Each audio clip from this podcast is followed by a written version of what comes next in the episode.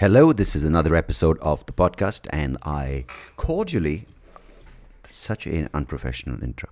Uh, start, chairs start creaking. Anyway, I cordially welcome to the welcome you to the podcast. It's um, a pleasure to have you, indeed. And I think um, I'm going to start off with the lady uh, that is pissing off everyone by the sound of it. Um, the Duchess of Sussex is out and about again.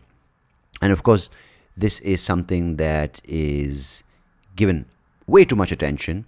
And um, it's sort of like that that person in your family who wants the attention and they know they're not going to get it by just being a good person or a person that someone cares about and as a result showers them with attention or just a person who contributes to the family who is, a, is, is someone that you just want to be around but they don't do it that way. They're like you know what? Um, i'm going to sort of rile up the situation and point fingers and kind of fuck up the family flow and as a result kind of throw suspicion into the wind and also kind of throw everyone on their uh, head by accusing them of being so and so and so and so, being in this case racist or uh, being um, you know, rejecting her into the family and uh, being from a different color and playing all the victim cards. And she's great at doing that. And she's just sort of leading the way for a generation of people who want to do that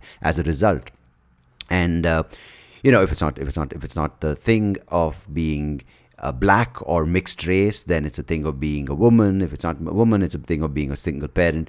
All these various things. She's basically got her cards and all those cards nicely lined up, and she's kind of just dealing it out to the royal family. I'm not saying they're nice, or I don't even fucking know them, so who the hell am I to comment? But clearly, uh, just as families go, she wanted to fucking. Uh, you know, she knows that she has, and her husband, by the way, let's not fucking talk about him. Yeah, the little, uh, little thing she's pulling by the nose or by the cock, whichever you want to think, along life and just saying, yeah, yeah, you, uh, it's your family. Yeah, I blame them for what you become, and I, you must blame them too. And what a fucking snitch he is.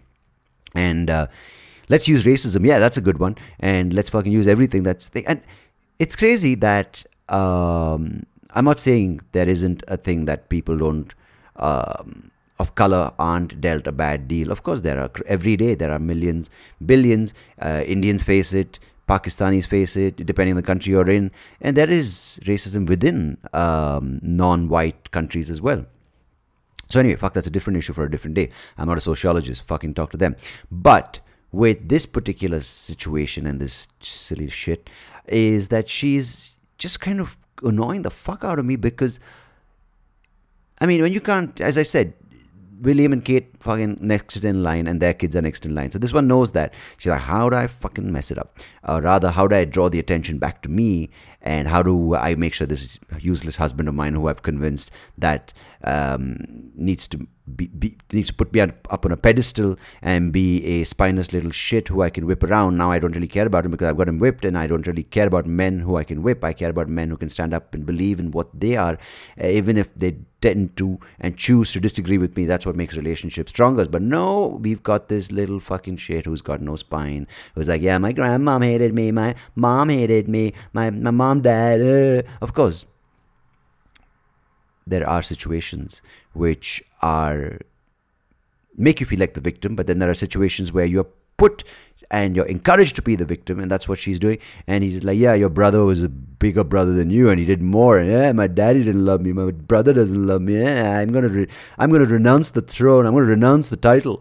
And run to America, where I'm going to use uh, all the opportunities which this society is promoting right now to play all my cards out there and see how wronged I was. And as a result, I was so blind by this upbringing that I really, really was sort of uh, ob- oblivious to the fact that my wife was being treated so badly in this family. I'm going to leave the family, but I'm going to use what the family gave me to become more popular on other platforms. So my brother is not as popular and I'm as unpopular. I'm gonna, it's just ridiculous what these fucking idiots are doing.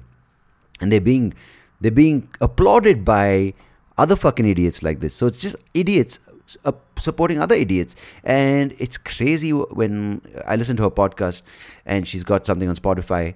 Um, it's called archetypes or something. It just it just it sounds so fucking preachy, dude. Like, isn't it right, guys? When I'm wronged, aren't you all wrong? You are not them, and they are not you. So first of all, don't act like everyone is as privileged as you. Now, fuck privilege. Everyone, you're not a fucking normal person, a lady, you have a lot of shit going for you. So stop trying to get other people to fucking feel sympathy for you or even empathy because you ain't that wronged in life. Yeah, everyone's got shit thrown at them pull up your socks and fucking stop whining because you've got life pretty damn good. You got a lot of things coming your way. So play to those fucking things rather than making people feel like you're the victim and pouring in with sympathy because, oh my God, you're so fucking wronged. Jeez. It bothers me when people are encouraged to do what Meghan Markle's doing because then they start, instead of saying, you know what, I'm going to fucking face life, take whatever challenges are thrown at me. Sometimes it's hard, sometimes it's easy, sometimes it's uplifting, sometimes it's demotivating, and sometimes it's just fucking hard. That's life. Instead of saying, I'm going to face it with what I've got, you're supposed to do what she's encouraging you to do, which is like, yeah, aren't we all wronged? Isn't it just so hard every situation? Fuck off. Yeah, made my peace. I think. It'll come up in another episode. It keeps re-emerging. And yeah, more than her, she's annoying as fuck, but he's just even worse.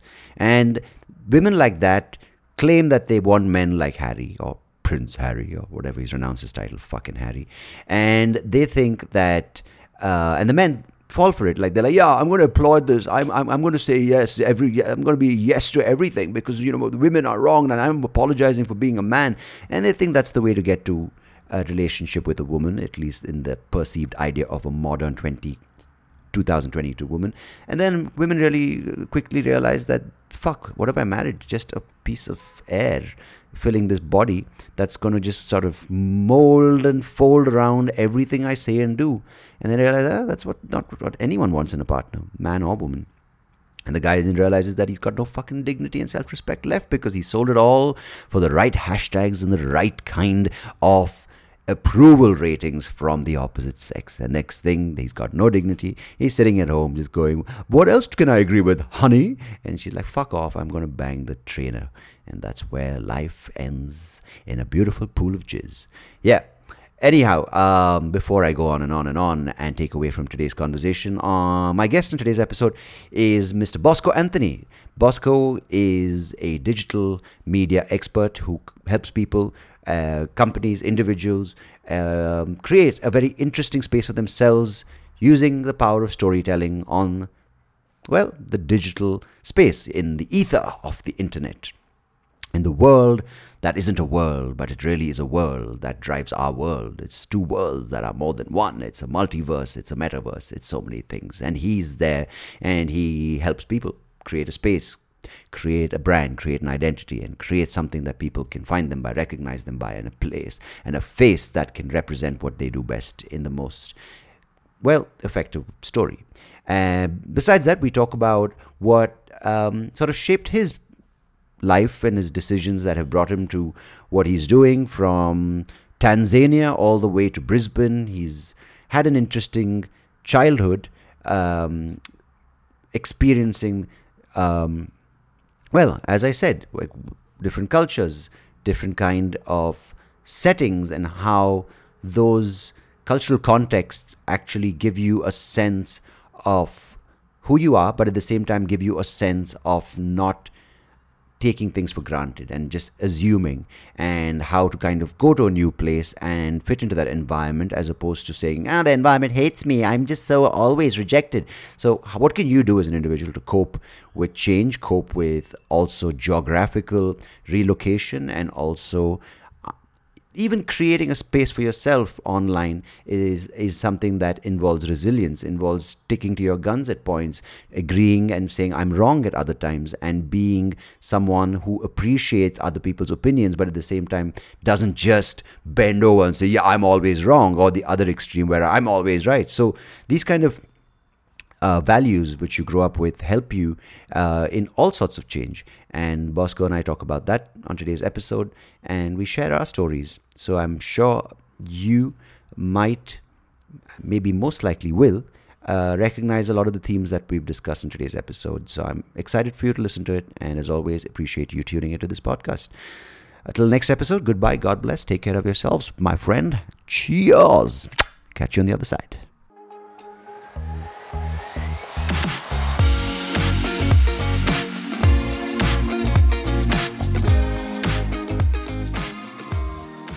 Mr. Bosco Anthony, thank you so much for joining me and welcome to the podcast. Thank you for having me as well. Lovely. So let's dig into um, disruptive storytelling. But before that, you know, you have sort of experience perspectives from different cultures when it comes to either being born in Tanzania to living in British Columbia and now relocating to Australia. So, just in that context, can you tell me how something as specific in your experience as social media, uh, how it shaped up in these three, maybe the word maybe not distinct but diverse cultural contexts how is social media influenced and also evolved over the past few years in your experience? Yeah i mean look i think the best way to look at it is from the lens of past present future right? So in mm-hmm. tanzania um, you you believed in storytelling in a very traditional aspect you know you you gathered around in the evenings and spent time with your loved ones and you got you got the news through storytelling. You didn't really necessarily have the digital mediums. I grew up i was born in 1982 mm-hmm. social media wasn't really around at that point. So living in tanzania up to when i was 18 um, you know i think when i was leaving tanzania you had the dial-up era of internet and you mm-hmm. you sort of started to get used to what the internet was. And you know i still remember the beeping sounds that your dial-up internet made when when you when you were using using the internet. But and then someone would pick up the phone Canada, on the other end and you'd cut the connection. yeah, exactly. Exactly. And then, you know, when you got to Canada, that's when the, you know, fiber optic internet options got better and mm. things started to, you know, progress a little bit more. But I spent most of my uh, 20s and, and, and early 30s in Vancouver, Canada. And, and I think in my 30s and late 20s, that's when, you know, you, you went from, you know the Hi5s and the ICQs and the MySpaces into actual you know Facebook back then and mm. and Twitter and all the other platforms that started coming in. And I think at the time it was a novelty. It was a way of social life.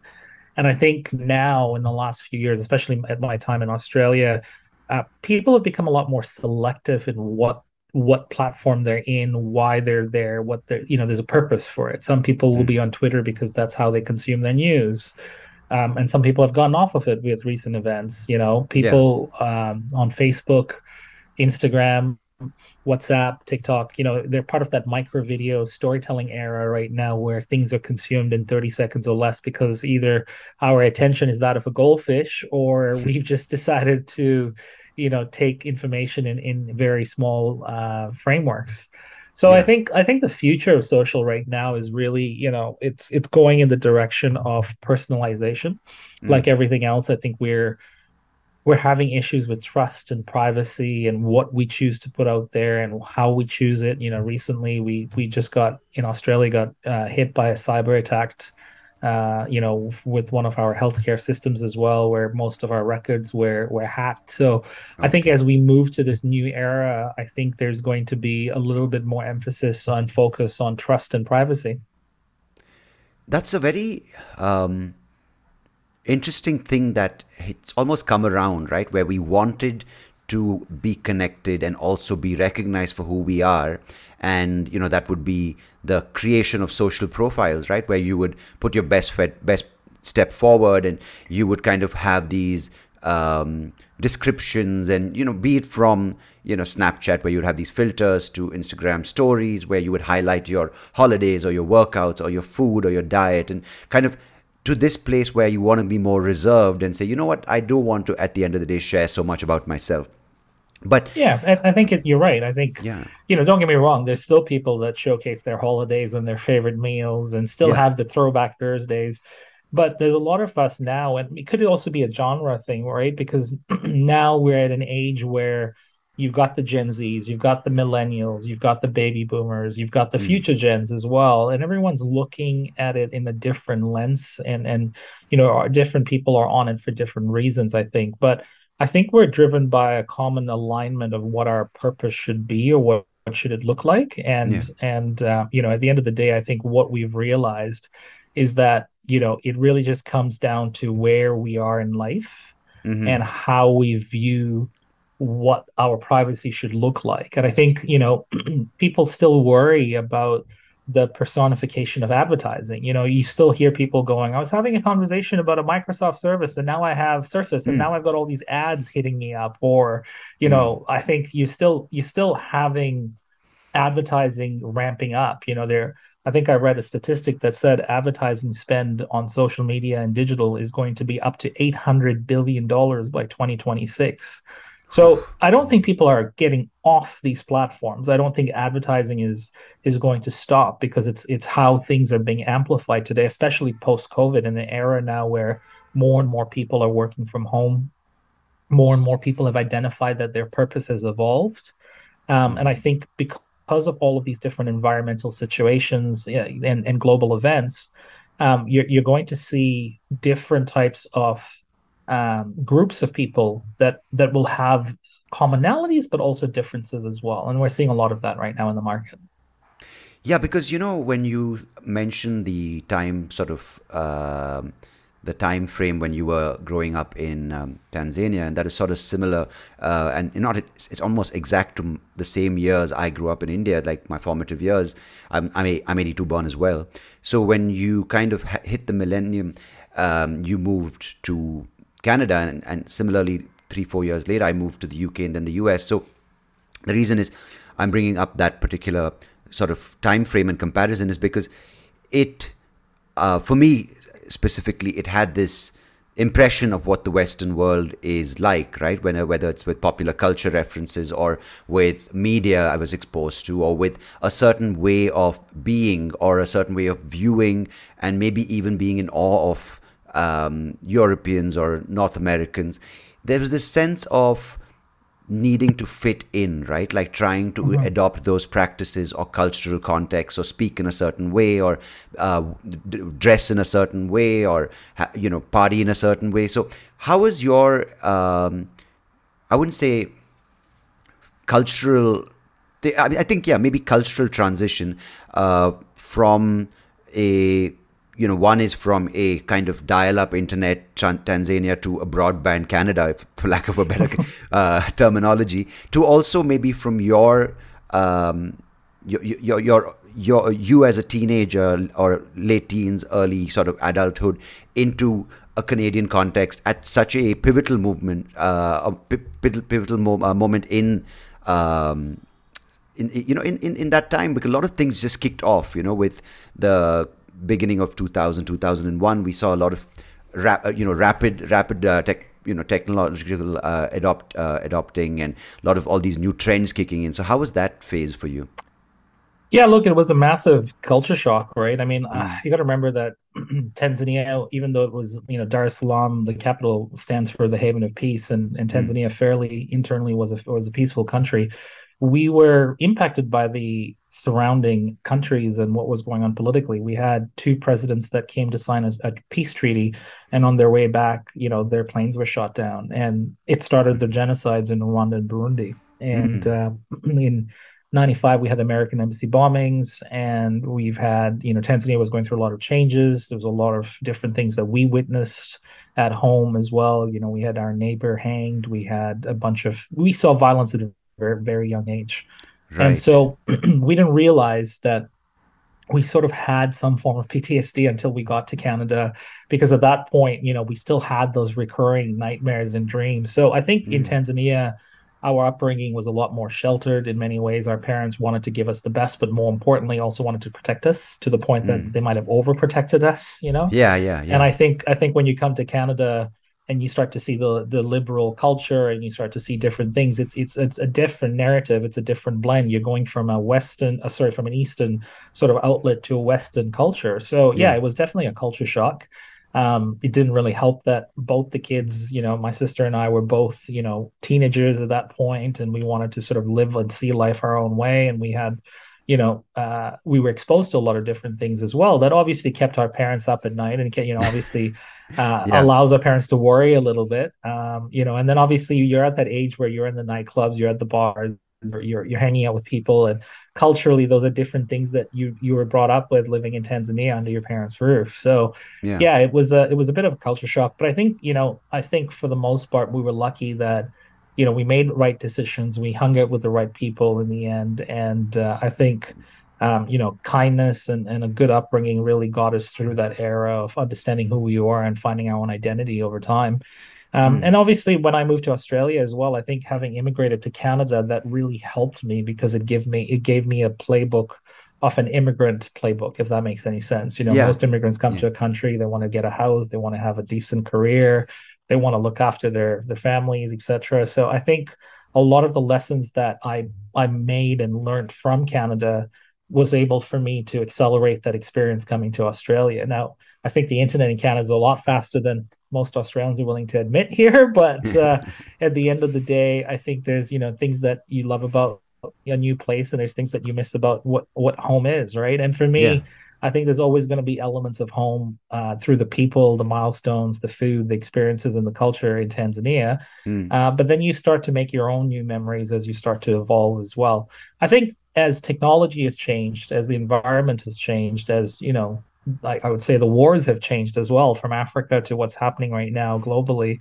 Yeah. Um, there are certain things that we're still connected to. We're connected to the emotion of human sentiment. We're connected to storytelling, regardless of mm. what medium that story is being consumed on, whether it's your phone, your laptop, a TV screen, or you're sitting by a fireplace with your family and loved ones. Mm. The art of human connection through storytelling is still been an identity for us all and it's still mm. something that we can find commonalities and relations to even if they're people that you connect with are in different parts of the world you know that's a very um, interesting uh, thing which is uh, something I you know I noticed when especially uh, you know I have family Indians who've migrated to the US many many years ago uh, now their kids are you know first and second generation grandkids uh, Americans and so when say my uncle, uncles and aunts left in the 1970s to the US, um, they kind of had this. Uh, obviously, you know, there's this. They have India, which they left behind, but they also had this India, which they froze in time for themselves. You know, where it was a certain way to be Indian, whether it was uh, taking that particular context of Indianness to the US. So maybe they brought their kids up watching Bollywood movies or listening to bhajans or whatever it may be, right? That, that was their interpretation of what it meant to be Indian. And then I meet these cousins or meet these friends who are sort of contemporaries and they end up being seeming more Indian than me because I grew up in an India of course 1980s 80s india 1990s wasn't as sort of globalized in that way. The markets weren't as open. But then you know the references i would watch um, you know movies from across the world or i would listen to you know rock or i would listen to death metal whatever. So in some sense i was kind of reaching out more to the world while they were reaching out more back to india.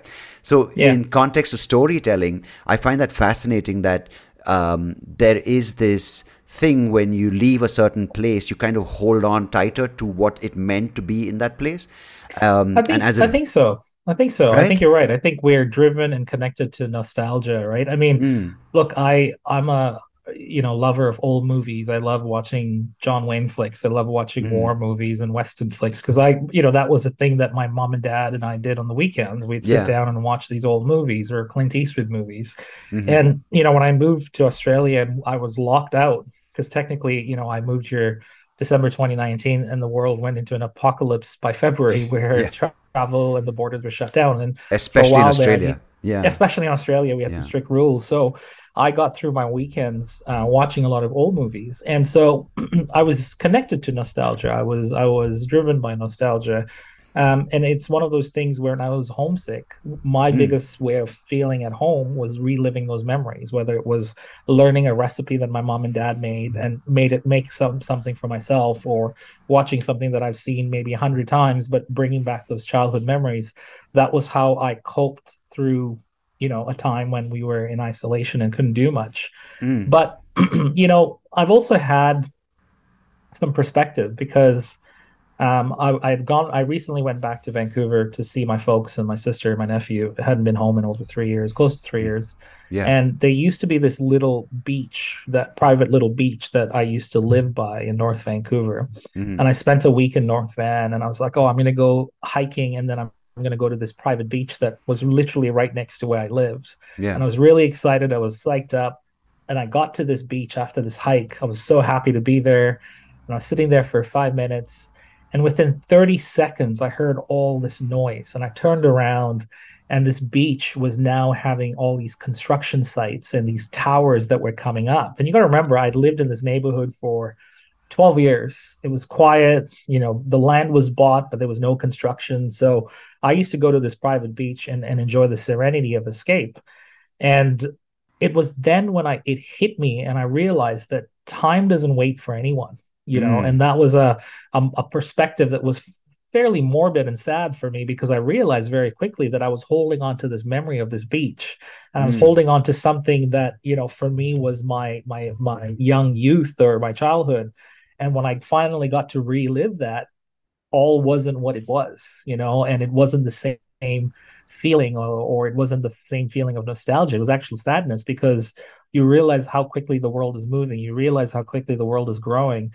And you realize that, you know, as time goes on, time doesn't wait for anyone. And uh, we take time for granted, you know, and and so I think for anyone out there that that does live those moments or is looking for those moments, my best advice is don't don't live for milestones. Don't say to yourself, if this happens, then I'll do this. If this happens, then I'll go back to my childhood. If this happens, then I'll achieve this. Because if that happens or doesn't happen, time doesn't wait for you.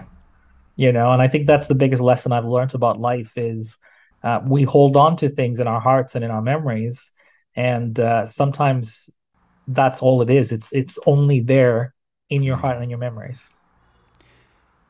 That's very true because you kind of get bogged down by that, um, by, by trying to recreate that, right? Like, for instance, when I think back of the little college town I studied in, I have such lovely um, memories, but at the same time, that same memory, uh, or rather the same, at, at, at the same moment, you could have guilty feelings about how you behaved.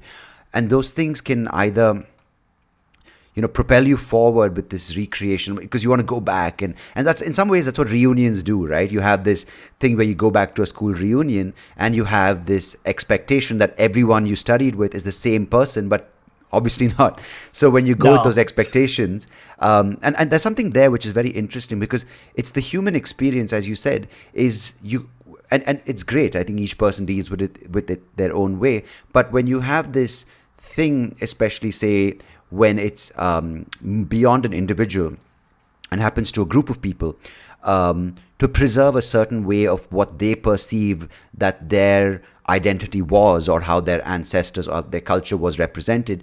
Uh, I'm saying historically, it, it, it's kind of manifesting now with this whole thing of people uh, closing borders, becoming more about national pride, national identity. This is what it means to be Indian, or this is what it means to be Russian.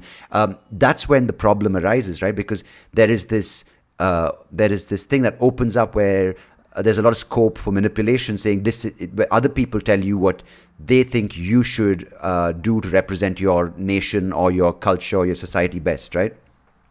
Yeah, and look, I mean, there's two parts of that conversation. You're absolutely right. I think people try to recreate that that feeling and emotion, and even for me, there's some friends that I can, you know, catch up with or pick up where I left off on, and Mm. and everything is the same. And then there's some people you have a coffee with, and you realize how you connected with them as a young kid isn't how you can connect with them now because life has happened or their priorities have changed or they themselves have a different identity as well. Yeah. But look, we're connected by our origin stories, I feel. Um, but we're also living in a time right now where I don't classify myself an African, a Canadian, or an Australian. I, I consider myself a global citizen, you know, and Yeah. so I'm fused by modern day culture that has different backgrounds. You know, my mom has Irish roots and mm-hmm. Indian roots. My dad has Portuguese roots. I was mm. born in Tanzania. I moved to Canada. So I can't really classify myself as, you know, country specific. yeah, yeah, I'm driven by different countries for different reasons. And I think that, you know, the more modernization that happens, the more globalization that happens, the more integration of society and you know different types of people come together in relationships and procreate and all everything else. Yeah. We're going to live in countries that don't really have an identity because it's being a blended identity moving forward. Yeah. And for some people that you know in some countries they're embracing that, and for mm. others they they need to get adjusted to that sort of sentiment, right? If you if you look at um, cultures in in general, if you think about the Indian culture, they have always been movers. You know, you find mm. traces of them in India, in Tanzania, in East Africa, in Canada. You know, they've immigrated in different parts of the world. Yeah. If you think about the Ismaili community, you know, that I grew up very close to, one of my best friends is a Ismaili. You know, they were kicked out of Uganda and they ended mm. up finding uh, homes in in Canada. And now they're some of the most successful entrepreneurs in that part of the world. You know, mm-hmm. um, you have refugees in Africa that would move to Australia because they've had to. You know, I think. Yeah you know, I think circumstances have dictated culture. Circumstances and global events have dictated the movement of culture, and more importantly, that that movement has created an impact. Um, and I think that you know we're going to start to see a lot more normalcy of the different types of cultures. We're going to start to see a lot more acceptance of people moving and, and, starting a new life for themselves. Um, you know, even Australia back in the day, you know, love it or hate it, people people were concerned about Australia back in the day because you know they they felt that there was certain attitudes towards you know people from India or people of Indian descent moving to Australia because you know perhaps they were looked at differently. Now, some of the most entrepreneurial people in Australia come from an Indian background or come from an Indian culture, you know. So I think yeah. at the end of the day, I think we're living in a world right now where um, we, we're driven by choices that we make. You know, we have a choice to be kind, we have a choice to accept people, we have a choice to be curious about people, we have a choice to welcome people. Um, and it's less about stigma and it's more about human choices, individual choices. And I think, I think kindness being a currency moving forward is going to be an important way of how we live life, or the and choice to be encouraging. Kind. Yeah, and that's the encouraging aspect of uh, ho- uh, to to hope for, right? Because um, you know, what concerns me when I look at these situations is the um, flip side to that, which is the intolerance and also almost like the death throes of these um, certain groups that are resisting the acceptance of these multicultural, global uh, kind of um, individuals, right? Who want to say, um, you know what, I don't really associate. Like, I mean, I, am very similar in that way when it comes to, yeah, I have, I I'm from Bangalore, India. I was born here. I am Indian in that way. But I don't, you know, I, it's, it's not like I have to do 10 things to prove that I'm Indian. It's in the sense I'm hap- as happy going and living in Dublin or going and living in Cape Town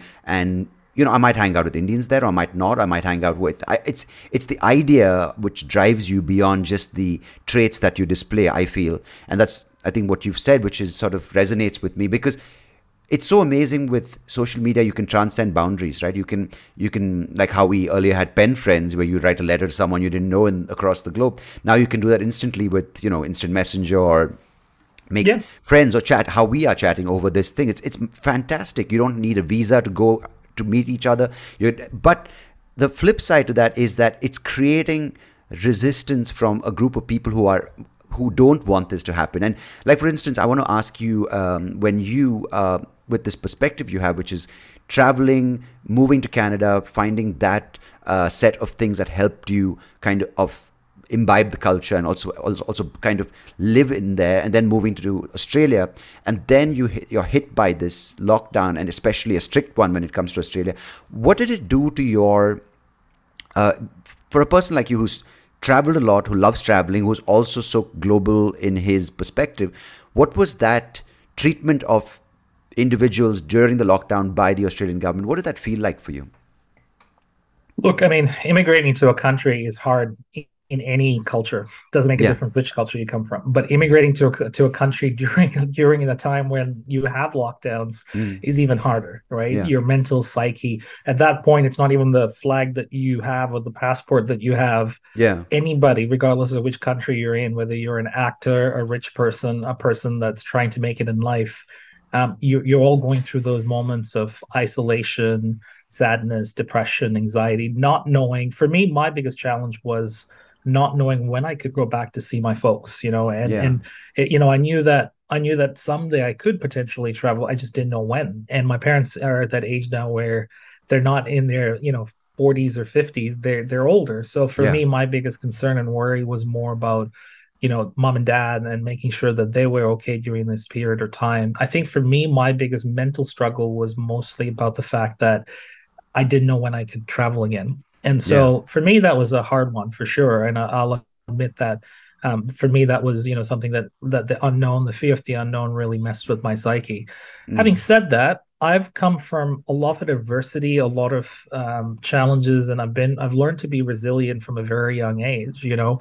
My parents and my upbringing was you're not a victim.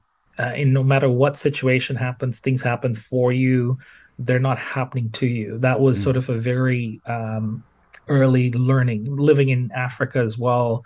You know my sister was in the american embassy a few days before it blew up. You know we Ouch. passed it before it blew up on our way to school um, so for us you know we've always felt like we were the lucky ones moving to other countries and experiencing other things Mm. um, and how I combated with people that had a difference of opinion was really knowledge, you know, because you're not you're not fighting racism, you're not fi- fighting, you know, someone's version of you isn't your reality. is is is a, how I've learned how to deal with life. And so for me, I would say that having a non-victim mindset and saying to myself, that's their version of their reality. It's not your reality Mm. is allow, allowed me to navigate through a lot of things in life as well. Um, but the only person that has permission to to really look at yourself and really tell you what you, you are and what your strengths and areas of opportunities are is yourself. It's not Mm. even your parents, it's who you are as a person.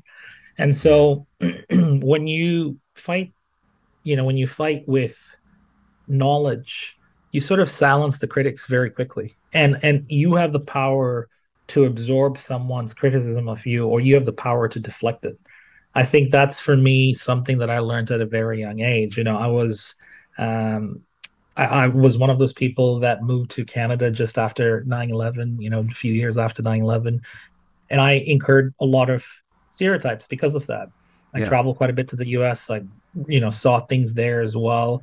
And I remember, you know, this one time there was a man who was very angry and I was about to jump on a ferry and he said to me, "Oh, you know, people of your kind, you come here and you take our jobs and you take our people and you do these things and why don't you go back to where you came from?" And I remember I pulled pulled out my AirPods and I said to him, I said, "Where do you think I'm from?"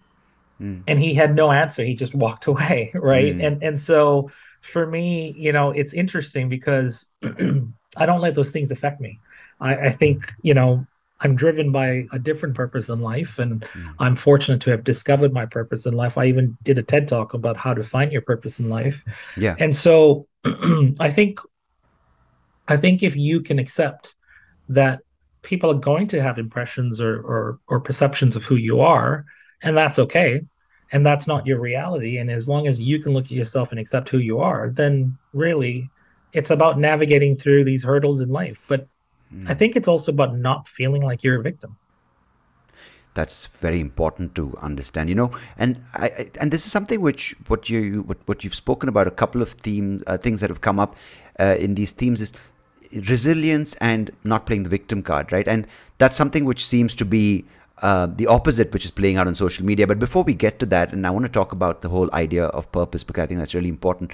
But i want to quickly just go over the sense of you know i i i, I i'm not like a travel bug like in the sense i don't uh you know yearn to go backpacking kind of thing. But having said that you know i remember when i was in college uh, living at university i didn't really use a cane to walk around because i'm visually impaired. But uh, i I used to kind of manage, right? I used to go through airports and make a fool of myself at times, going up an escalator that was coming down, and mm. it's it's it's the motions of life, you know. Kind of Yeah. a teenager, a young adult who's like, you know what, I'm going to ignore the fact that I'm disabled, and I'm not going to show it because the ladies don't like to guy, see a guy with a cane. if, Is what if I it's thought, any right? consolation even people who are who are not visually impaired end up Yeah. doing the escalator the wrong direction but usually that's because of the influence of alcohol for Right. all different reasons I, I mean, if, if it's any consolation, again, is that I was under the influence and I couldn't see. So it's a double fair whammy. enough fair enough So Fair enough. the strange thing is, you know, when you are going through those um, acts of traveling or living in a different country,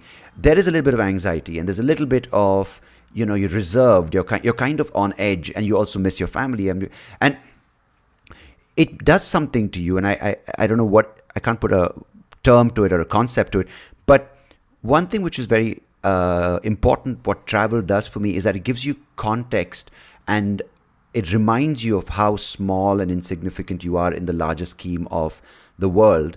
Because when you say live down uh, or sort of settle down in one place for too long, or you're locked down in one place for too long, your worries and your surroundings tend to magnify and sort of amplify your worries. And sometimes those worries are petty, right? Whether, or it's like, oh, you know, uh, my neighbor plays the music too loudly or uh, something like that. Or uh, um, the, the, the, the, person down the street uh, they, they seem to have a you know, they seem to have a grudge against me. So all those small things which you typically would, would say you know what? It's fine. I'm just going to as you said use knowledge and say this person is coming from their context. That doesn't mean it's my reality.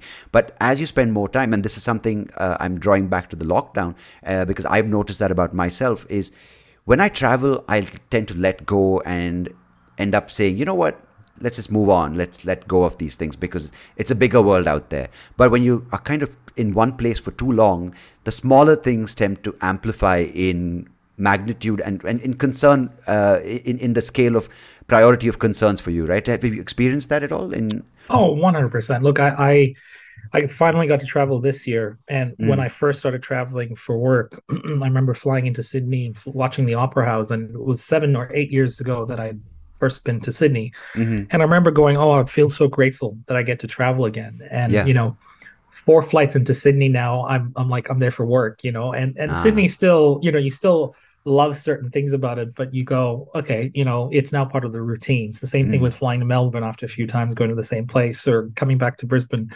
Um, I think as humans, the grass is always greener on the other side. We're always yearning for things. We always want things um, we're always striving to get somewhere. We're always trying to get somewhere. And sometimes we just need to sit back, exhale, and go, just soak it in, you know? And I think mm. that's the problem that we have right now with social media and this digital noise mm. is there's so much around us that we forget to just be in the moment. Mm. Um, I am fortunate to have two British bulldogs mm. who teach me a lot about presence. You know, I mm. work a lot and they demand you know attention. They demand times to take them for a walk. Um, and they break my cycle of chaos mm. to try to be at one with them. And uh, you know i think that's a very important notion is that you know yes we sometimes uh, you know have tunnel vision. We create tunnel vision because of the way we live in society or or the routine of habits and the the lack of exposure to other societies and cultures um, but when I travel, I've been a young traveler. I've been traveling for a very long time. Um, and I've been in many places because I've spoken in different parts of the world. I try to absorb myself in the culture, whether it's going somewhere, sightseeing, trying to eat a local food, hanging mm. out with people that might be from that place, um, because you tend to get a better perspective and appreciation of life.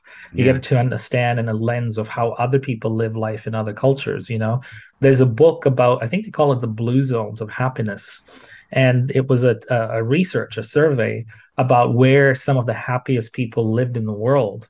And mm. funny enough, North America didn't really make it up the list because mm. the Western way of living was, you know, the rat race. Yeah. Um, and, yeah. and, you know, you'd find some of these happy people that lived in the most, Uh, you know, impoverished places in the world or places where they didn't have to worry about retirement. They just lived for today. And I think, I think COVID was a great example and a reminder to us as human beings that we are not as invincible as we we think we are where where we are this little drop in the ocean and there's a big world out there but more importantly it taught us that that playbook that rule book that expectation that society playbook that you're given all of that went out the window when a pandemic hit where everything that we considered the norm was chucked out the window you know yeah yeah and yeah. we had to be embracing that loneliness, that solitude, that time with ourselves. And some people did really well with it, and some people didn't. Right. So I think um, I think for us that's a constant reminder that we're not as powerful as we think the human race is. And that story which was sold to a lot of people and a lot of people around the world and you mentioned america and i just want to talk about that for a moment is when the American way of life, which is bring work, bring work home, do these calls late at night, it's hustle, hustle, hustle, and when that story proved to be a bit of a lie, I think a lot of people, as you said, couldn't cope with it.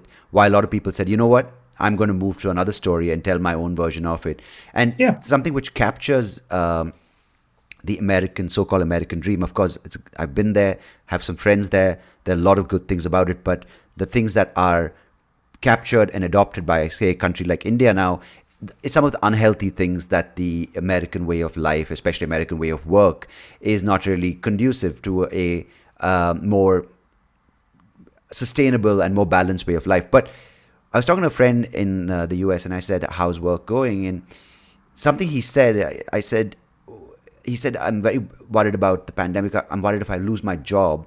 I said, what'll happen? And it wasn't that I'm not going to have uh, somewhere to go every day or it's my income. His thing was, I'm not going to have insurance, health insurance. And that's such a st- statement that says if you aren't a productive member of society earning a salary with a job, you aren't, you aren't going to have access to health.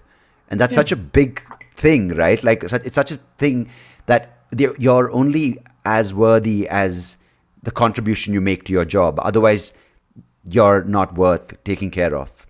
and that's changing too right i mean Hmm. um you know i'm starting to do research for my next ted talk my first ted talk was about how to live life with purpose and now Yeah. i'm doing research on the future of work on a human equity scale Right. and it's interesting because the research that i've done so far has taught me or showed me that the person that invented the eight hour workday the Mm. american nine to five workday yeah. uh, that concept came from the from the era of the industrial era you know Yeah. during that industrial revolution so someone in the 1800s decided that we as humans should work five days a week nine to five or eight to four or 10 hours a week uh, 10 hours a day Yeah. for 40 hours a week um, and that notion has now stayed with us for over what two three hundred years so if And you similarly, think the about it, education system, right? Yeah. yeah, yeah. And if you think about it, you know, COVID has created a revolution. People don't want to commute to work. People can, you know, in Australia and in Canada and the US, there's talent shortages, there's labor shortages, and and you know, it's taken a, a global pandemic for people to go, enough's enough. We don't want to spend an hour commuting to work and an hour going back home. We don't want to spend two hours doing that. We can do our job in five hours. Here's Yeah. the question: Why do we have sixty hour, uh, sixty minute meetings? Most Yeah. meetings should be fifty minutes, Yeah. but most of the time we are we're driven by this DNA that we have to make our day fit in eight hours, and it validates who we are as an existence. But there's so many people that can work for three or four hours. The most the average human is productive for five hours, and they can get most of their job done. I mean, obviously, some jobs don't require you know require you to work an eight hour day, but most jobs don't require you to work an eight hour day. Some people want four days of work and have a longer weekend. Some people don't want to spend two hours in the commute cycle, you know, and that's what the future of work is going to look like. The power isn't in employers anymore. You have all these Yeah. government offices and private offices that have offices in the city and they don't know what to do with themselves because now nobody in their staff wants to go back to a Monday to Friday job. You know, in the city and city, to add they- to they- that, um, sorry, just to sorry Yeah. for interrupting, but just to Yeah. add to that, there's another thing of you're seen as more uh, hardworking if you're at work longer, which is not Yeah. the case, right? There's another No. social context. Like people are like, wow, Yeah. he works so hard. He's from work from six in the morning to ten in the night. What he's doing there, no one asks. But yeah yeah we've glamorized this Yeah. i'm so busy and you know you know oh yeah i'm good but really busy busy is not a badge of validation anymore it shouldn't be yeah, it should. you know this yeah. is the problem when when when you you know in my first ted talk there was a default statement that so many people laughed at when i said oh yeah we say to people i'm fine you know and and and i gave a meaning of what the word fine means which was very colorful. But my point is is that that was that slogan back then. But today if you're saying you're busy you know i travel. I've, I've probably been on nine trips and i've got three more to go this year. Uh, but i have to catch myself sometimes because i end up going oh yeah i've been busy. I've just been traveling a bit you know I've got to go, hang on a minute. That's not a badge that you want to wear. That's Yeah. just what you do for work, right? Yeah. Um, and I think we have to change some of this default ways of living and working. And we're already seeing it. I think there's a revolution where people are starting to say to ourselves, you know, we aren't going to settle for the norm. You know, I went back to Vancouver and I went to my local burger joint that has been there for 23 years. And I love mm. the Jamaican wings. I'm a person that loves my spices. So I'm having yeah. my chicken wings and talking to the owner. And I go, How's business? And he's like, Oh, man, we can't find staff. And I go, What's going on? And they go, mm. Well, no one wants to live here because they can't afford to live here. So why would the staff choose to come and work at a minimum wage job mm. at a restaurant when they can't even afford to live here and it'll take them an hour to commute to this restaurant yeah. to work, right? That's what we're going through right now. And it's one of the things about globalization you know i i was in vancouver and so many people my age in their 30s and 40s are priced out of affording a mortgage in some parts of these worlds specifically places that have had the olympics right? Yeah. So i think because of circumstances because of what's happening with work and scheduling and mental wellness and real estate and society's pressures you're going to see a new breed of generations. You're going to see people that are going to have side hustles. You're going to see people that are going to have multiple jobs and work less hours at a job. You're going to see people that want to work from home and maybe come into the city once a week. You're going to see people that, you know, might move further out because they can't afford to live in their cities. And so yeah. I think as employers and as leaders of today, we have to have empathy. We have to have empathy for the people that we work with. We have to have empathy for their needs. And we have to change the questions because right now we're living in an age where those questions need to change. Yeah, I think that's important for people to break out of this idea that if I'm seen in a certain way, it means I'm a certain kind of person. You know, it's very uh, nice that that seen as busy thing is what a lot of us uh, thrived for, right? Or even, you know, sometimes people are like, what do you do now? I'm like, I record a, my, I do my podcast and I do an occasional show here and there. They're like, oh, are you busy with it? I'm like, I feel hesitant to say that I work three hours, four hours a week, you know, because that's, yeah. I enjoy it because it gives yeah. me so much time to, to, to read, to spend time on things I like. But I'll give you uh, a little example of um, this this thing about seen as busy, right? Uh, so just after the entire the chunk, the big chunk of the lockdown in 21, that was last year, uh, my wife and I, we went to Goa, which is this beach town. And a lot of people who are from these cities, which, which, you just mentioned, these people who are like, I'm done with a nine to five, Monday to Friday and typically tech jobs, right? So these guys, uh, we went to a shack and we were surrounded by people who had these formal shirts on and board shorts on, right? And they were on their yeah. laptops. And what I found, okay, I found that fascinating in the sense that, wow, we can do this. We're sitting with a view of the ocean, with yeah. a beer maybe or a mocktail or whatever and the ability to kind of contribute to your company or to your startup or yep. whatever it may be but what i found a little annoying is that lot of the people, I mean, I wouldn't say all, I wouldn't say even a lot, I'd say quite a few of the people there were, they wanted to be seen in that in that light as oh i'm the techie on the beach and they had like their music playing loudly without headphones or if they were on a skype call or whatever call it was without headphones. So it was more about being seen in a certain way. They weren't really getting work done. So in my head i was like you can as easily sit at home work for two hours get your calls done come and enjoy the beach. But they wanted to be seen as chilling on the beach yeah. working. Do you know what i mean? And, yeah, that, and that's because yeah. that's because social media has unfortunately that's the negative side of social media right? Mm. so so people that's an influencer image right it's, yeah, it's a persona yeah. that people chase after you know for the, for people that you know they go oh i'm a digital nomad or i'm an influencer mm. and you know they they're too busy living their life through the lens of their cell phones right yeah. and i think there's a lot of us that were sucked into that for a while but then we kind of stopped and said hang on a minute this isn't who i am becoming or you know, I think we gauge life not by where we're going, but who we're becoming. And I feel like over time, our identity evolves, right? So even, and maybe it's just old age. You know, I'm turning 40 this year, so my perspective on, yeah, my perspective on what um, what digital influences impact me are very different from what they were, you know, five or four, seven or three years ago. But a lot of people, unfortunately, have this glamorous lifestyle of what it should be yeah. Uh, and it's not that you know uh, people think oh you travel so you must have a really great life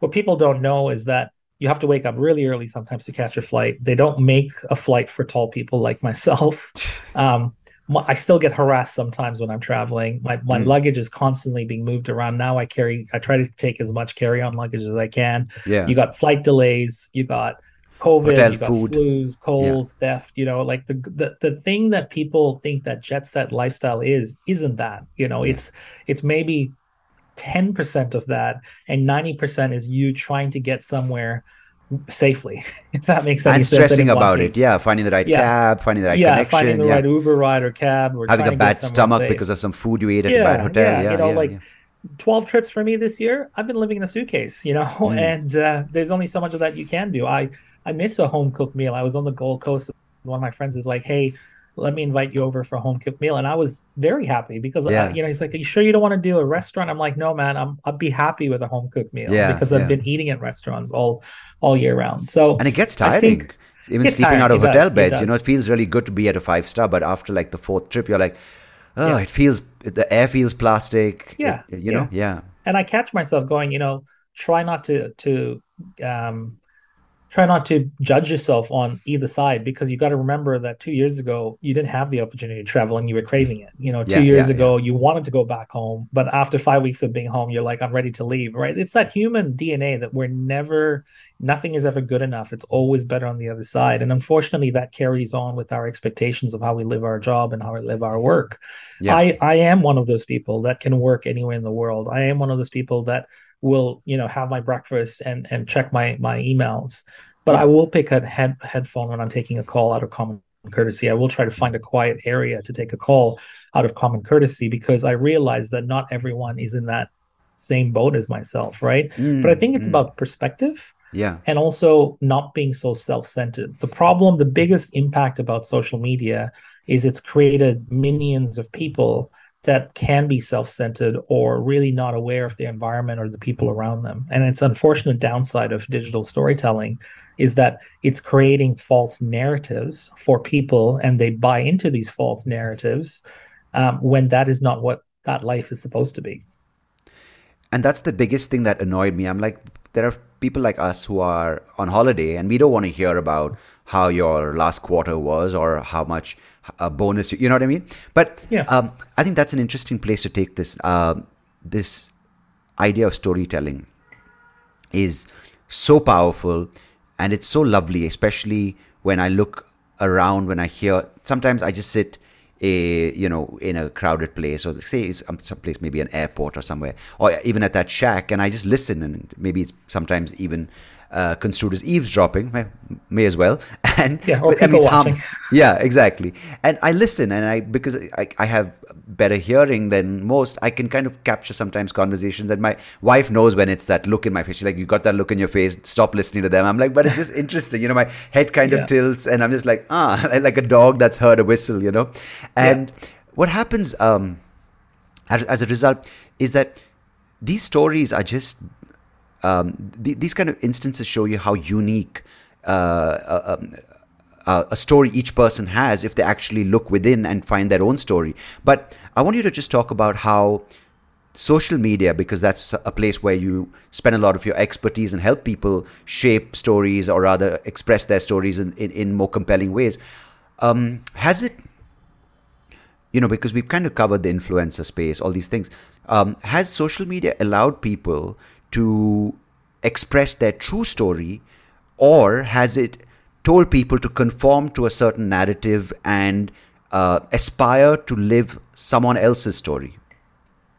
It's a really good question. I think it has a blend. The best answer is it has a bit of everything and, and okay. a bit of both, if that makes right. any sense. So I think, uh, I don't think when social media came out, there was a playbook on how to use it. It was mm. sort of that new novelty that everybody basically got into. It's kind of like when we went from the typewriter days to when the first computer game, you know, Solitaire and Wolfenstein mm. 3D and you know Super Mario and Nintendo days when we first got it.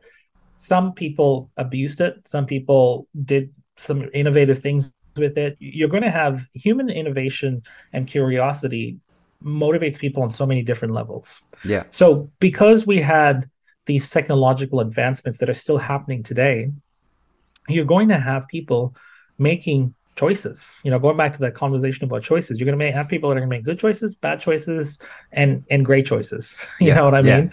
And and then others you're just questionable because you're like, yeah, I didn't see that coming. But yeah. that's a whole different Kanye West conversation, maybe for a different podcast. But um, you know, when you think about it, right, we have all these different types of choices that are driven by good, bad choices that we make, and I think with social media when it first came out we were all trying to fit in and keeping up with the Joneses and trying to keep up with things. And you still have people that are still trying to do that to conform yeah. to society. But you're also seeing a new generation of people that are going to be selective on what they put out there. They're going to be, you know, we've gone through people call Zoom fatigue.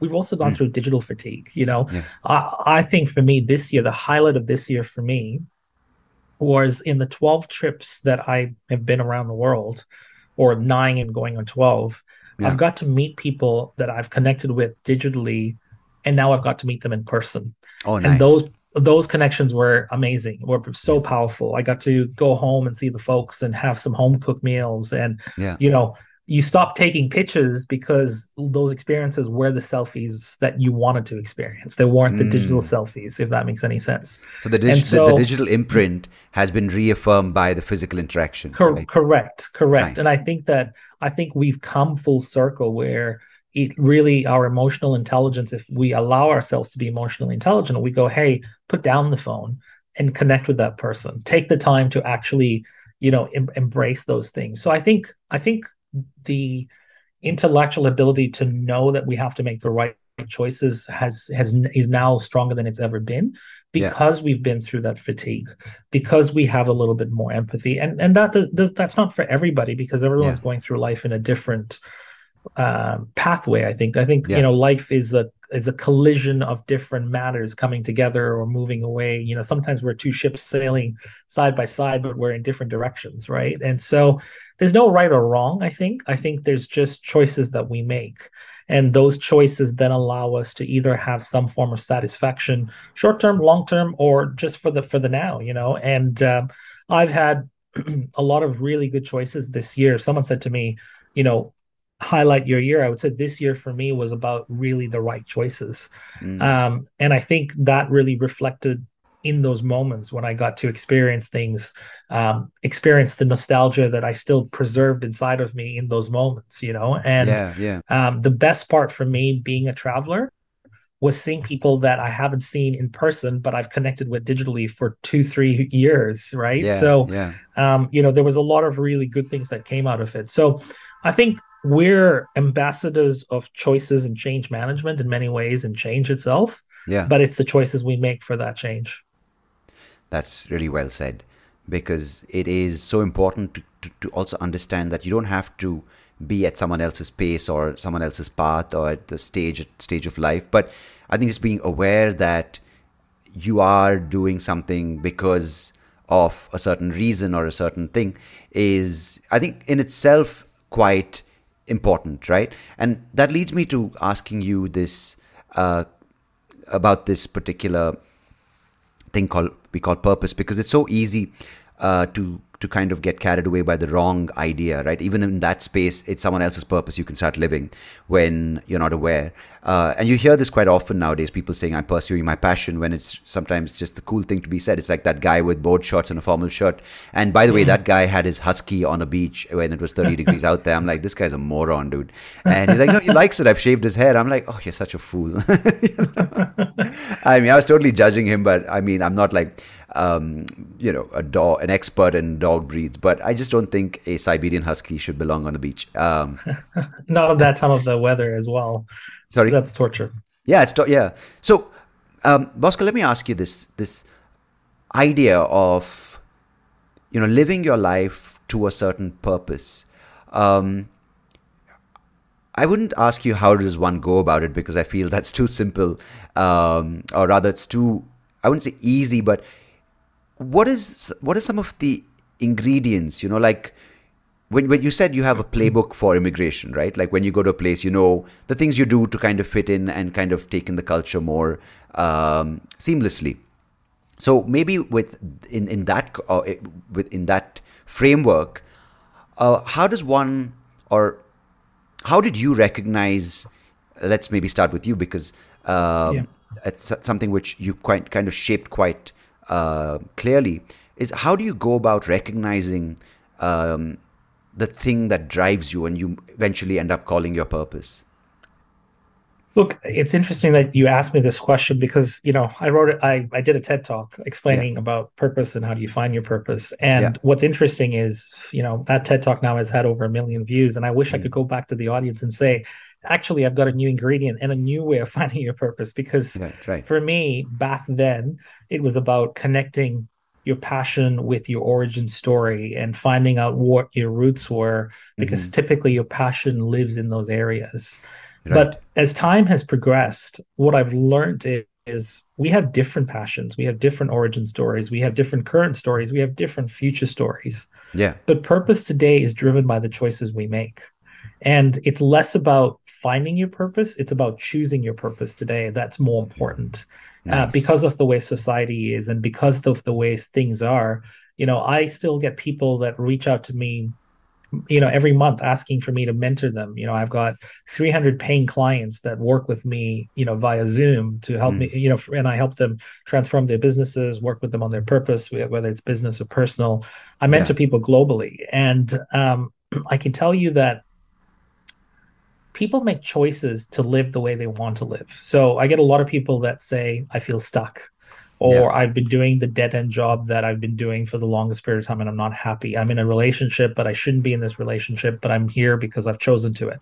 At the end of the day, you choose to be in that area. You choose to settle. You choose to be that way for whatever narrative that you tell yourself, good or bad. There's no right or wrong decision. It's the choices you make. What brought right. me to Australia was the choices that I made and and you know i think at the end of the day everything else the environment and all the other factors is what inspires you to live that choice or validate that choice you know i came to mm-hmm. australia i worked for a few agencies some of the agencies weren't the best cultures and i tolerated a lot of things at the start of the my, my time here and mm. put up with bad behavior and bad culture because I was going through an immigrant cycle and I was like, oh, I just need to get my immigrancy and I'll put up with this stuff. Yeah. But then I was like, hang on a minute. You're telling people not to settle. You're teaching people not to settle. And now you're settling. So yeah, I got yeah. away from that scenario and I said, hang on, okay, I need to call myself out on this. And I walked away from that scenario. And then I ended up working with other people that have been, you know, truly amazing in my life right now, where I work, how I work, the people I work with, they're people I trust. They're people that provide safety. They're people that encourage me to do the best version, live my best version career wise and personally. And I realized I needed to go through those bad moments to get to where I am today. But mm. it's those choices that I made that landed me here. You know what I mean? And I yeah. think there's no right or wrong decision. I think it's the choices that you make that you have to live with if yeah. you know you're 57 years old and you recognize that you need to change your career it's never too late yeah you know yeah. i mean there are people that go i wish i was a chef i wish i could go back to cooking because that's what i love doing my question is why are you not doing it and if it's if your excuse is it doesn't pay enough i'm too old or anything else you've allowed the choice and a narrative to play to that particular entity you've said to yourself I can't do it now because of this reason. You're justifying it. So finding your purpose is less about a formula. It's about really having an internal dialogue with yourself and choosing what you want to do. Because if you choose to put up with the same things and settle, then that's become your purpose. That's what hmm. you have decided to do. And you have to be okay with it. If you want to be a podcast host and work four or five hours a day, validating it isn't someone else's purpose. Your it's your choice that you make. And you know yeah. what? If you're happy with it then that's no one can put a price tag on that you know? Yeah, yeah. coming to australia has some amazing things that have happened but there's a lot of sacrifices that i've had to make as well to be here. But that's a choice that i consciously made. So i think the framework really is yeah, you can go down the route of fusing your passion and finding what your origin story is and, you know, identifying what are the things that define you. Absolutely. You know, for me, I I had a really good support system. I had a mentor at a very young age that, you know, showed me how to empower people because he empowered me. And yeah. and when he empowered me, I remember that feeling of feeling so powerful. And I yeah. remember going, I really love this. And when he said to me this was his purpose to empower people, I was like, I really could relate to that, and that's how I picked my and chose my career. Right. Um, I my tagline today is empowering brands and empowering businesses and empowering people. Um, and I try to work really hard to live people than I, leave people better than I found them. But that didn't come by me, you know, really having a playbook. That came from really me making a conscious choice. So I think if I had to now give that same TED talk, what I would say differently would be what are the choices are you making? What are the choices that are you making today that can you live with those choices or are you going to end up being 60, 71 day and regretting all the choices you made? Because really life is a series of choices. Nice, really nicely said.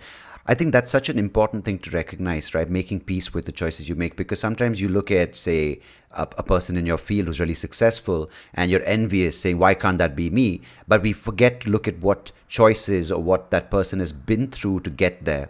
Um, yeah. You know, a lot of people are like, I want to be Elon Musk, but no one talks about the sacrifice. Like even when you said uh, being a travel, uh, being a person who travels a lot, tra- you don't talk about the, the, the bad hotel food or like the travels or waking up at four in the morning, being stressed. You kind of just say, oh, I wish I could travel like him. So those what you just said is so important to say, you know what, if you choose to do this, then that set of choices or that choice will result in a certain outcome or a certain way of yeah. living and you have to have that conversation with yourself which is i think so important and sometimes and not sometimes more often than not goes undiscussed with yourself right you just want the you want that big dream without the set of choices that determine that dream yeah absolutely. And, and look you're, you're going to make choices you regret. You're going to yeah. make choices that you might not be happy about, but that's okay as long as you can live with yourself and say, I'm okay with where I'm going and who I'm becoming and where I'm, you know, where I'm going. Then yeah. ultimately, that's what you're entitled to. And I think, I think that's the problem, right? Is that social media and technology has created these false personas mm. of what things should look like. You know, uh, because I see my favorite musician, or because I see my favorite sports athlete, or my favorite actor, or my influencer, yeah. or because I watch, you know, 10 hours of bulldog and puppy videos on Instagram, mm. my life needs to be a certain way. But most of the time, what you're seeing is five seconds, 30 seconds at the most yeah. in someone's life. You're not, you know, a great example is let's look at some of the people that have left us. And let, let you know, great example, Robin Williams. Yeah. One of the greatest comedians of all time Mm-hmm. But he suffered with depression. He suffered with sadness. Yeah. I live vicariously through one of my favorite journalists has been um, Anthony Bourdain. Yeah, I used to yeah. watch Anthony Bourdain's Parts Unknown when I was in Canada and, and mm-hmm. moving to Australia. Um, I would watch his show where every every Sunday he would go to some other part of the world. He's been to Zanzibar, where I'm from. He's been to right. these amazing parts of the world, and I got to learn so much about culture and experiences through his moments but someone who is as venturous as him and someone who was well loved and someone who was known globally was that one of the unhappiest man uh, that I that that lived you know in silence with yeah. this unhappiness and whether it spiraled because he broke up with his partner or you know a relationship that really just changed him whatever his motivations were um, that was a very sad moment for me because I sat there and went you know oh my gosh like someone who I loved and adored wasn't happy and we didn't see it in society because we live we choose we choose to live in silence. We choose to keep that unhappiness. We choose to settle. So i think if you ask me today that you know what how do you define your purpose? It really comes down to what you decide to choose. Nice. No that's i'm just letting that soak in because it's kind of just reflecting on what i've decided and chosen over the past three years. And sometimes it's about letting go of a certain way of yeah. doing things. And you know, I was so attached to the idea of being a comedian and the, the identity that that gave me. Like, oh, you know what, I'm a comedian. And just the idea of that not being there in my life was terrifying. But, you know, once you make yeah. the choice, that's the thing of setting it free, right? Because you are not bound anymore by that definition, yeah. that identity, that label, or that place where you feel that you belong. But you, you, you think, oh my God, if that's taken away from me, what am I? But you very soon yeah. realize that you are a lot more when that's taken away from you. And you know what? You're going to have moments where you're going to be tested. You're going to be, have moments where things are going to be taken away from you. So I'll give you a great example. Yeah. I'm a I'm a speaker. Right? I'm an Yeah. international speaker. I've had the fortune of doing a TEDx talk, which, if you've ever done a TEDx talk back then, it was like winning an Oscar. If you were an actor or speaker, Yeah, yeah, yeah, your permission to travel around the world and get paid to speak and everything else. yeah. Um, and I was fortunate that I spoke on a topic, even though I was a digital strategist and I did a lot of talks about digital marketing and strategy. I did a talk that was a human talk about discovering your purpose. And that created the spiral effect of traveling. So in 2016, I got off stage. You know, I put in probably, I want to say, about 380 hours of preparation for 18 minutes, right? So Yeah. for 18 minutes on this red dot, I spent 380 hours, 22 scripts, 20 dress rehearsals, you know, and a whole lot of anxiety and stress to to do this thing. And it changed my world. And I remember someone saying to me, my mentor saying to me, soak it all in because when it's done and you get off stage, you're going to say to yourself, now what? And it was Mm. funny because I got off stage and I was like, what do I do next? Right. Yeah, yeah. So, anyways, I started speaking. uh, You know, the the t- TED Talk took me around the world. I was being paid to speak, and I was doing Mm. about thirty events around the world. Mm. And then all of a sudden, COVID hit, yeah. and the one thing that you validated that you could do around the world, your superpower, all of a sudden you couldn't do it anymore. You could do it through Zoom.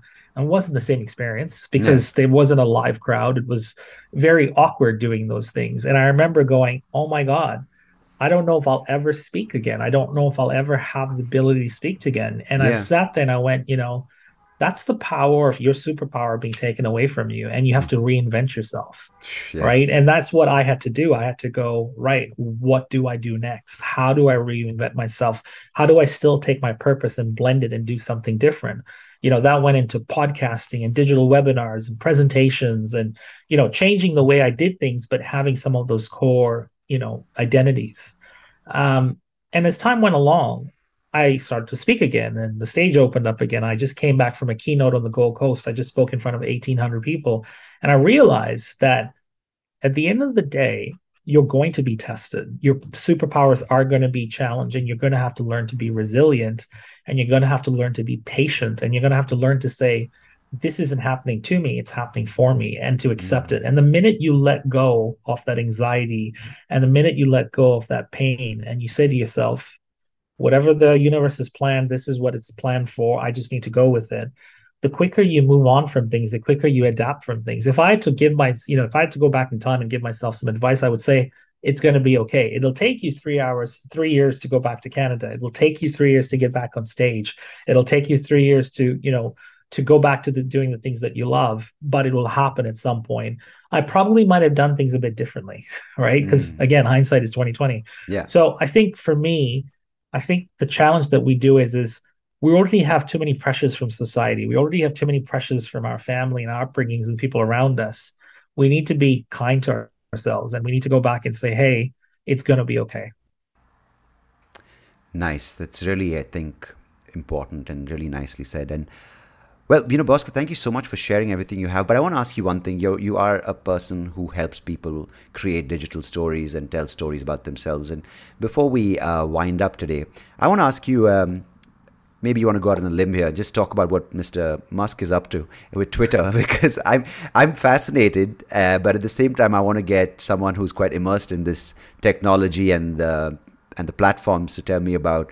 Um, is so is what he's doing a uh, or rather the future of Twitter is that something which is encouraging for people who um, use the platform or is it according or is it like what maybe the media is portraying as a dick move by a really rich man yeah, look, I mean, you can you can compare it with a bunch of things. You know, Yeah. during the Trump era, there was a moment in time where Trump was very vocal on on Twitter, and then Yeah. he got you know he got kicked out. yeah You think about the recent Kanye West. You think Yeah. about you know Elon Musk. Look, at the end of the day, the way I look at it is that platforms come and go. Mm. Um, CEOs come and go. P- companies get acquired and come and go. There's plenty of options for people to express their creative choices and freedoms, whatever his motivations are, whether it's disruptive, whether it's him trying to seek attention. You know, at the end of the day, storytelling is driven by emotion and sentiment. And as long as those human emotions still exist today, whether it's on Twitter or some other place, whether it's Mastodon or you know all these other platforms that are emerging, you're still going to have people that chase that sentiment. I was re- recently watching a a documentary, and it was called I think it was uh, FIFA Uncovered. It was about the yeah. FIFA World Cup. So as we all know, the FIFA World Cup's happening in Qatar. In, in Qatar. Yeah, yeah. And if you haven't watched this on Netflix, highly recommend you watch it. Four episodes. Mm. Um, I binged watched it in two days. Yeah, I'm a big soccer fan. Now, okay, right. like millions of people around the world, you know, there's four billion people that follow the sport. We first had soccer when we were kids. You played with your sandals. You couldn't afford the shoes. You played on the, yeah. you know, the, the dirty Bare ground. And, yeah, yeah. And that's how you grew up. So your parents watched it, your grandpa watched it, your grandma watched it. That was just way of life. Now, FIFA has gone through a lot of changes. There's been a lot of corruption. There's been a lot of issues with human slavery. You know, they're talking about the situation in Qatar, about where the workers came from in Nepal and how many people have died to to make this World Cup happen. They talk about, you know, all these different um, gentlemen's club that of people that were accepting bribes to decide where these these World Cups would go through. It's a great documentary that gives you the evil side of FIFA, yeah. right? But here's the thing at the end of the day, human beings, the fans of soccer, will still make a choice to watch soccer. Yeah. There's billions of people that still make a choice to watch it despite the chaos, despite the corruption, despite the bad choices that other people make it. Because for us, it's not about the corruption. It's not about that. It's about following a sport that we grew up on. That's our created nostalgia that we are trying to preserve. Yes, we're not happy about it. Yes, we're not wanting to see that. Yes, we, you know, do not uh, condone human modern day slavery. Uh, and some people will boycott the the World Cup, and some people will say we're still choosing to to watch it or be a part of it mm. because that's part of our childhood and that's part of something that we still want to preserve, right, as a human yeah. society. At the end of the day, there's no right or wrong decisions; it's just choices we make. And so the reason why I'm, I'm using this as an example is you're going to have the nutcases in the world. You're going to have people that are the opinionated people. You are going to have people that are crying out for help. Yeah. that are not mentally well or emotionally well. And these things are just moments in time that shape our journey and you know we navigate through that human collision um, I think at the end of the day, regardless of whether it happens on Twitter, Facebook, if it happens on Snapchat or TikTok, you know, every platform has its own issues. We have issues with privacy and advertising, but yet yeah. we're still on there. We have issues with, you know, our data being sold to other places, yet we're still on TikTok. You know, there's so many different things that make us concerned, yet we choose, keyword here, we choose yeah. to still be on there. And so I think at the end of the day, as long as you give humans the, the right to choose and the choices that they make, they're ultimately responsible for their own choices. I want to ask you uh, last thing. Uh, maybe you can just comment briefly on this. Uh, I'm intrigued to know what the future is for these platforms like Clubhouse, Fireside, and Wisdom, the audio based platform, because I'm heavily uh, into listening to, you know, audiobooks and podcasts.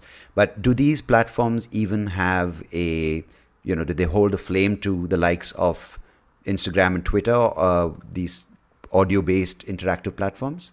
Look, you're going to have an emergence of two types of platforms. You're going to have an emergence of platforms not for the masses. You're going to have mm. people that are going to be on platforms specifically for certain niches. You know, mm-hmm. you think about Clubhouse, it was endorsed by actors in Hollywood and then it grew really quickly. Yeah. In some ways, it's kind of maxed its peak. Yeah. But the people that are on there are people that want to have conversations and are okay with listening to audibles. You know, you're going to still have audible search engines and personalized search engines in the future. Yeah. You know, technology is going to change and you're going to have more and more emergence to those places.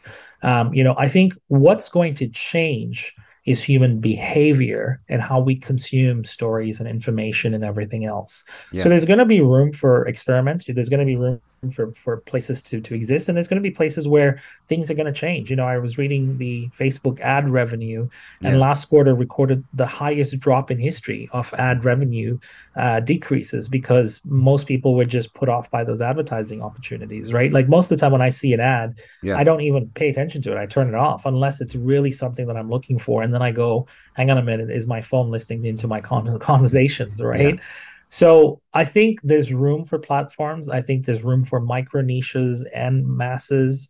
Um, but I think what's going to happen is is human behavior is going to change, and I think the future of human behavior is going to have elements of trust and privacy, and you know what what is appropriate and what isn't appropriate. We're already seeing this right now with advertising and cookies. You know, yeah. Apple iPhones. Yeah. You know, all the new ads right now about privacy. If you don't want your tracking on an app, you can turn it off. If you don't want to give your email to subscribe to things, you can turn it off. You know, yeah. most of us today are unsubscribing to email addresses more so than ever before. Yeah. So I think in many cases, trust has changed how we consume the news and the mediums that challenge it. And I think it's it's going to be a big challenge for the Instagrams and the Twitters and all these different platforms of today to keep up with the momentum of what privacy and trust means to consumers. Mm. But it also leaves room for people to come up with new innovation. You know, if you think about the last recession in the US, Airbnb came out out, yeah. out of that. Uber yeah. came out of that. So usually when there's struggle and diversity and challenges and people have to be resilient, some of the world's best innovation comes out during those times.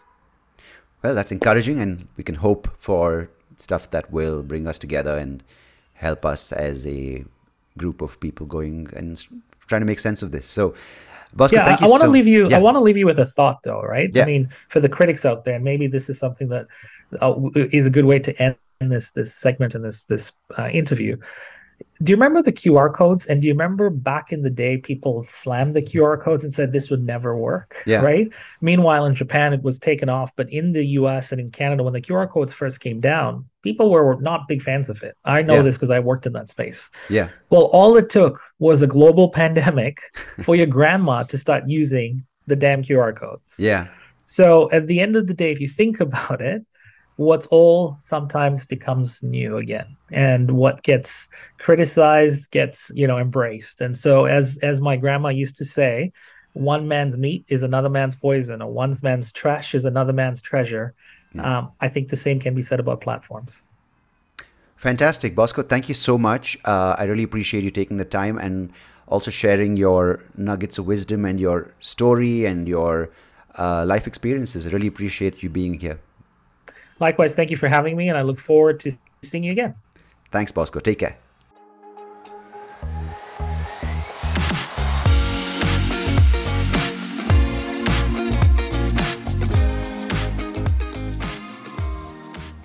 Hey, thank you so much for listening to this episode. If you liked what you heard, please do check out the other episodes on YouTube or wherever you get your podcast. And I would much appreciate it if you could like the video, share it with people who you think might enjoy it, and of course, do subscribe to the channel because it will help me and the podcast grow and reach more people just like you. So thanks again. Appreciate it.